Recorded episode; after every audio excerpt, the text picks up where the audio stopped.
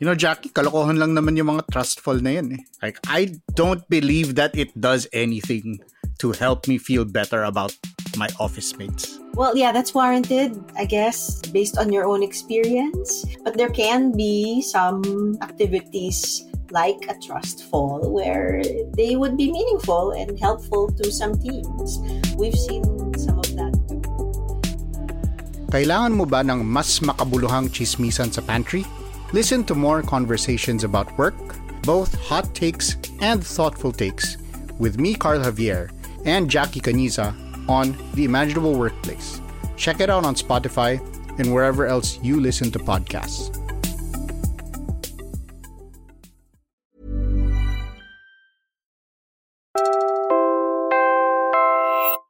You're listening to Puma Podcast.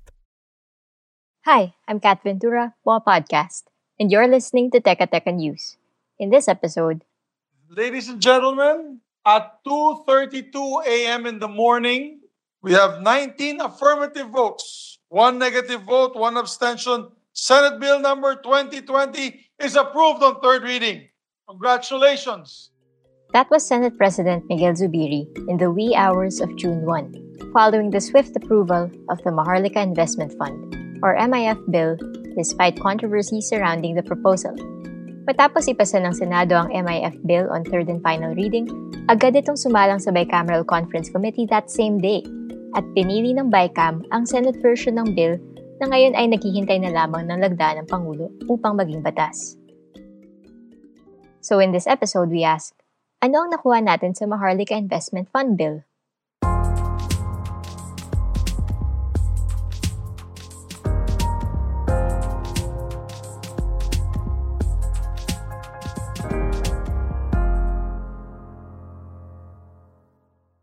First of all, I want to thank the sponsor. Thank you, Senator Mark, for accepting a good number of my amendments that say that the corporation shall admit into its ranks only those persons unblemished by any hint of corruption, and also that stiff penalties await if corrupt acts are ever perpetrated. That was Senator Risa Ontiveros. The Senate bill received 19 votes in favor, 1 vote against, and 1 abstention. Ontiveros was the only senator who voted against the bill at pinaliwanag niya ang kanyang no vote. Pero, nilista rin niya ang mga amendments na tingin niya ay nakapagpabuti sa original na panukalang batas. Nagagalak po ako, Mr. President, na hindi natin pinayagan na itaya ang pera ng SSS, GSIS, PhilHealth, Pag-ibig, OWA at PIVAW dito sa Maharlika Fund. Sigurado at maaasahan po ang mga pondong iyon at para yun sa seguridad ng ating mga kababayan. I also want to thank the sponsor and Senator Angara. Thank you for ensuring that there would be a 25% limit to the investable funds of DBP and the Land Bank that would be exposed to the operations of the Maharlika Fund. And I thank Senator Gatchalian for consistently going against the grain in his effort to protect the financial strength of our Bangko Sentral.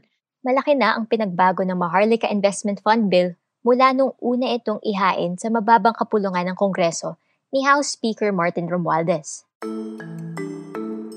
Ang MIF ay nagsimula bilang isang sovereign wealth fund kung saan ang pondo ng gobyerno ay ilalagay sa iba't ibang global investments tulad ng foreign bonds, international real estate, infrastructure projects at foreign currencies upang mapalago ang kaban ng bansa. In the first version filed by the House, the 250 billion peso capital of the MIF will come from the GSIS, SSS, Land Bank, and Development Bank of the Philippines. Kaya naman, maraming umangal. Dala na rin ang takot na baka maubos ang pondo na nakalaan para sa pensyon ng mga Pilipino. Sa kaso kasi ng mga bansa na meron ding sovereign wealth fund, excess funds ang ginamit at hindi social security funds. And natatakot ang marami na mas malulubog ang bansa sa utang dahil sa MIF. Sa kasalukuyan, aabot na sa 14 trillion pesos ang national debt natin. Kaya ang tanong ng ilan, kung sakaling kailanganin ng gobyernong humugot ng budget para sa MIF, ano ang magiging implikasyon down the line sa buwis na binabayad natin? Ito ang sagot ni dating BSP Deputy Governor Diwa Gunigundo sa One News the Chiefs.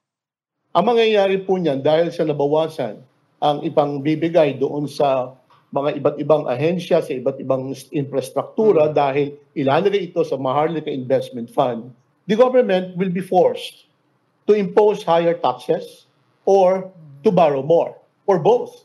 In which case, yan ang importante na maging dapat na i-resolve. The second point is this.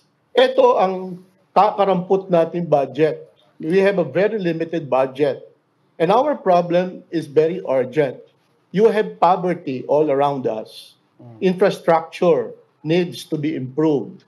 Napakadaming mga uh, dapat gawin sa edukasyon, sa ating mga health facilities. Ito ang dapat nating tinitingnan. Kesa sa tayo ngayon ay pupunta dito sa Maharlika Investment Fund na ito ay this is for investment purposes. Another change in the MIF is its classification. Mula sa pagiging sovereign wealth fund na hihiram ng pondo mula sa state pension, tinawag na itong National Development Fund pagdating sa Senado.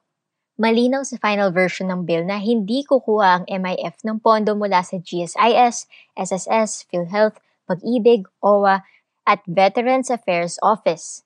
Taliwas ito sa unang version ng bill. Sa final version ng bill, ang capital ng MIF ay magmumula sa Land Bank of the Philippines, Development Bank of the Philippines, Bangko Sentral ng Pilipinas, Philippine Gaming Corporation o PAGCOR, at Department of Finance. Isa pang concern ni Gunigundo is that the board of directors to be formed under the proposed measure will bypass the authority of the Congress when it comes to determining which projects will be prioritized under the national budget. Hindi daw ito maganda para sa isang demokratikong bansa. Sinabi rin ni Gunigundo na naniniwala siya na wala sa timing ang pagpasa ng Maharlika Bill. Hindi raw napapanahon dahil sa pabago-bagong sitwasyon ng ekonomiya sa loob at labas ng bansa. I think the timing is quite off a uh, an investment fund or a Maharlika uh, sovereign wealth fund will be good if we have surplus funds. The problem is we don't have any.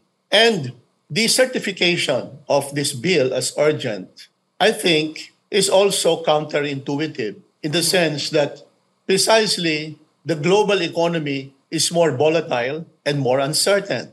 This is not the time to invest outside the Philippines.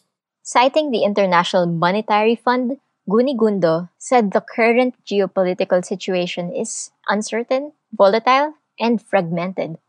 He said the money to be allocated to the Maharlika Investment Fund should instead be used to implement economic and social programs that will address the most pressing issues in the country, like poverty and inflation. Para naman kay Gabriela Partyless Congresswoman Arlene Brosas, sugal ang MIF.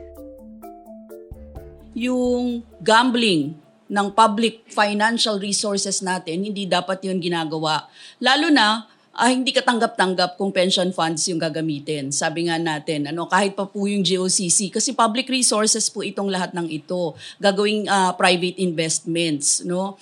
Um, wala ring magiging accountable dito kung mag-fail yung mga investments na mangyayari at mag-accumulate yung mga losses sino ang kawawa at the end ng ng ganito no kapag nag-fail hindi ba yung Filipino people talaga will ultimately suffer in the end tayo po tayo magbabayad dito sa Maharlika Investment Fund kasi uh, maaaring ipatong as taxes dahil losses yan eh, 'di ba? Kapag ka nag-fail. So maaaring ang public spending mo ay mabawasan, eh, kamusta naman ang public spending natin sa iba't ibang mga ahensya? Sa edukasyon, sa pagkain, sa agrikultura, sa lahat ng mga kailangan natin. Kung ganon, kung mababawasan pa yung public spending natin, ano na lang mangyayari sa atin?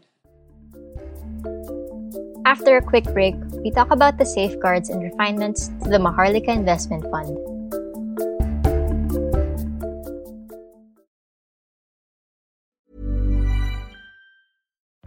Life is full of what ifs. Some awesome, like what if AI could fold your laundry? And some, well, less awesome, like what if you have unexpected medical costs?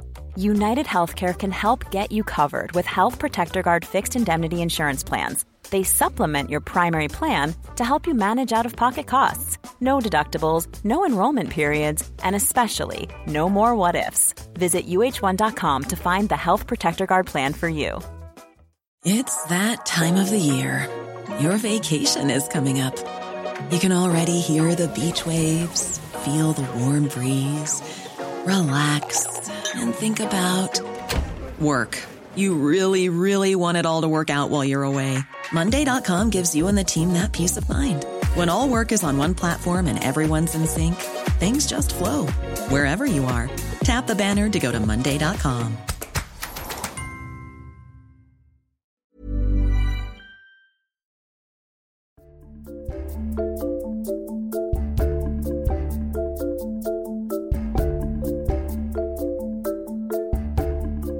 The Senate-approved MIF proposal imposes heavier penalties for anomalous activities concerning the investment fund, meaning any person who will be found guilty of committing or concealing graft and corrupt practices by the directors, officers, and other employees of the corporation shall be liable for a fine ranging from 1 million pesos to 5 million pesos, imprisonment of 6 years, and perpetual disqualification from holding public office.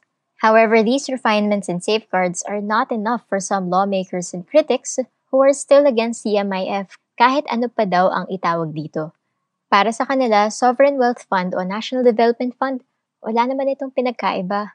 At kahit hindi kumuha ng pondo mula sa state pension agencies, government assets pa rin mula sa state banks, Bangko Sentral at Finance Department ang gagamitin para dito. Isa na rito, si Senate Minority Leader Coco Pimentel na sinubukan pang pahabain ang diskusyon tungkol sa National Development Fund at nag-request ng isa pang session para mas mapag-aralan pa ito. Pero agad siyang kinontra ni Senator Mark Villar, isa sa mga proponent ng bill, na pinanigan naman ni Senate President Zubiri. Para kay Pimentel, hindi dapat nagpadalos-dalos sa mga mambabatas sa pagpasa ng MIF dahil sa malaking implikasyon nito sa mga ordinaryong Pilipino. While the MIF may have been presented to us as an appealing proposition with a noble intention, that is to boost investment and grow our money, it carries significant risks that the Philippines cannot afford to make. The overall risk is too great that it outweighs whatever the potential benefits of the measure are, if there is any at all. With our current fiscal and economic situation, we cannot afford to make a 500 billion peso mistake or even a 75 billion peso mistake. This will be a costly mistake that will be paid with our people's hard earned money, representing their blood, sweat, and tears.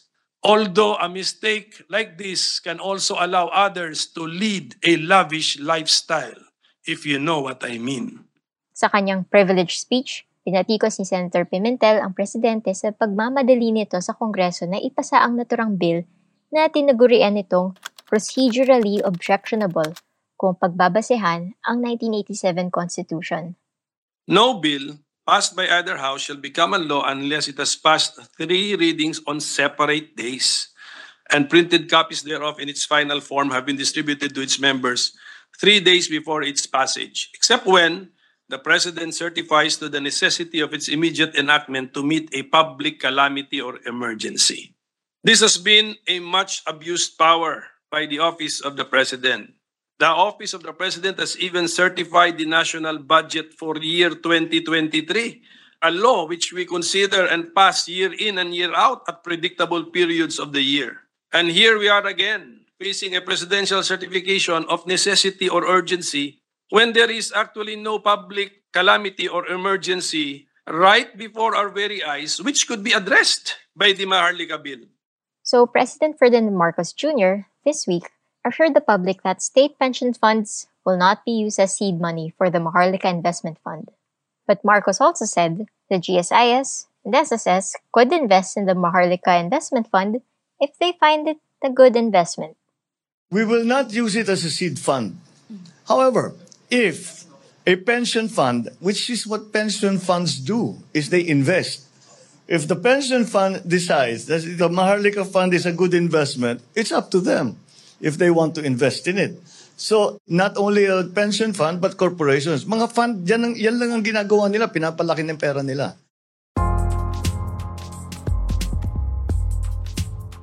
And that was today's episode of Teka Teka News. Again, I'm Kat Ventura. This episode was produced by Jill Daniel Caro with editorial support from Veronica Uy. It was edited by Pedoy Blanco. Follow Teka Teka News and Mo Podcast on your favorite podcast app or listen to us for free on YouTube. Maraming salamat po.